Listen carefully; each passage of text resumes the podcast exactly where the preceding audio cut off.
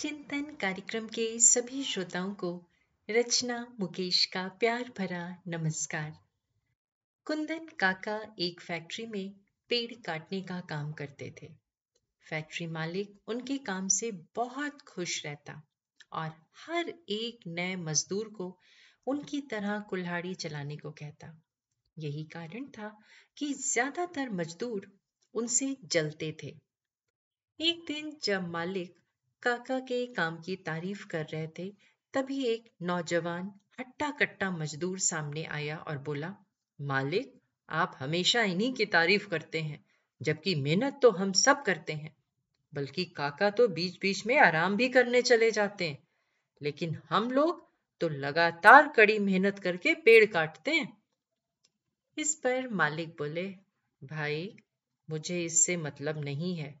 कि कौन कितना आराम करता है, कितना काम करता है।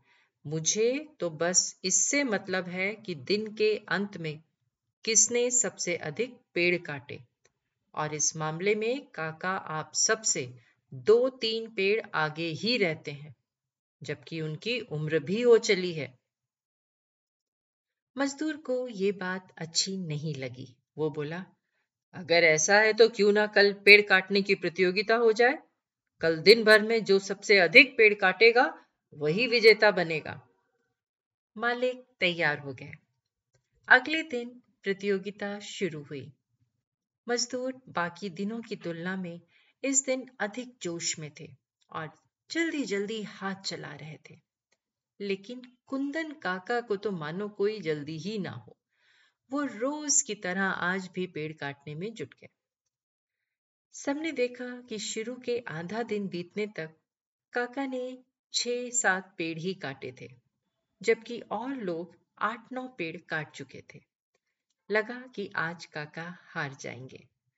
ऊपर से रोज की तरह वो अपने कमरे में चले गए, जहाँ वो रोज आराम करने जाया करते थे। सबने सोचा आज काका प्रतियोगिता हार जाएँगे। बाकी मजदूर पेड़ काटते रहे। काका कुछ देर बाद अपने कंधे पर कुल्हाड़ी टांगे लौटे और वापस अपने काम में जुट गए। तय समय पर प्रतियोगिता खत्म हुई। अब मालिक ने पेड़ों की गिनती शुरू की।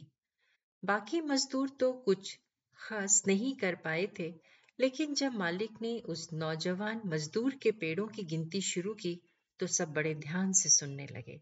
एक, दो, तीन, चार, पाँच छ सात, आठ, नौ, दस और ये ग्यारह। सब ताली बजाने लगे क्योंकि बाकी मजदूरों में से कोई दस पेड़ भी नहीं काट पाया था। अब बस काका के काटे पेड़ों की गिनती होनी बाकी थी। मालिक ने गिनती शुरू की। एक, दो, तीन, चार, पाँच छ सात, आठ, नौ, दस, ग्यारह और ये बारवा पेड़। मालिक ने खुशी से ऐलान किया। कुंदन काका प्रतियोगिता जीत चुके थे। उन्हें हज़ार रुपए इनाम में दिए गए। तभी उस हारे हुए मजदूर ने पूछा, काका, मैं अपनी हार मानता हूँ, लेकिन ये तो बताइए कि आपकी शारीरिक ताकत भी कम है और ऊपर से आप काम के बीच आधे घंटे विश्राम भी करते हैं। फिर भी आप सबसे अधिक पेड़ कैसे काट लेते हैं? इस पर काका बोले, बेटा, बड़ा सीधा सा कारण है इसका। जब मैं आधे दिन आराम करने जाता हूँ तो उस दौरान मैं अपनी कुल्हाड़ी की धार तेज कर लेता हूँ, जिससे बाकी समय में मैं कम मेहनत के साथ तुम लोगों से अधिक पेड़ काट पाता हूँ।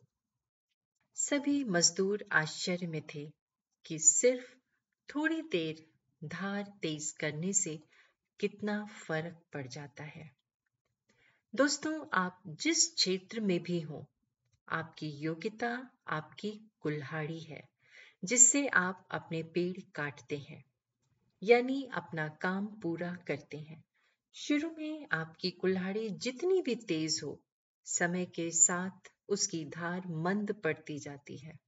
उदाहरण के लिए, भले ही आप कंप्यूटर विज्ञान के अग्रणी रहे हों, लेकिन अगर आप नई तकनीक, नई भाषा नहीं सीखेंगे तो कुछ ही सालों में आप पुराने हो जाएँगे।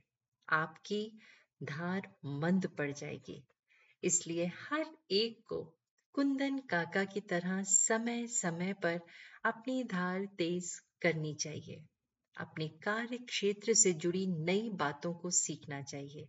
नई कला को प्राप्त करना चाहिए और तभी सैकड़ों हज़ारों लोगों के बीच अपनी अलग पहचान बना पाएँगे। चिंतन ज़रूर करिएगा। आप सबका दिन शुभ व मंगलमय हो।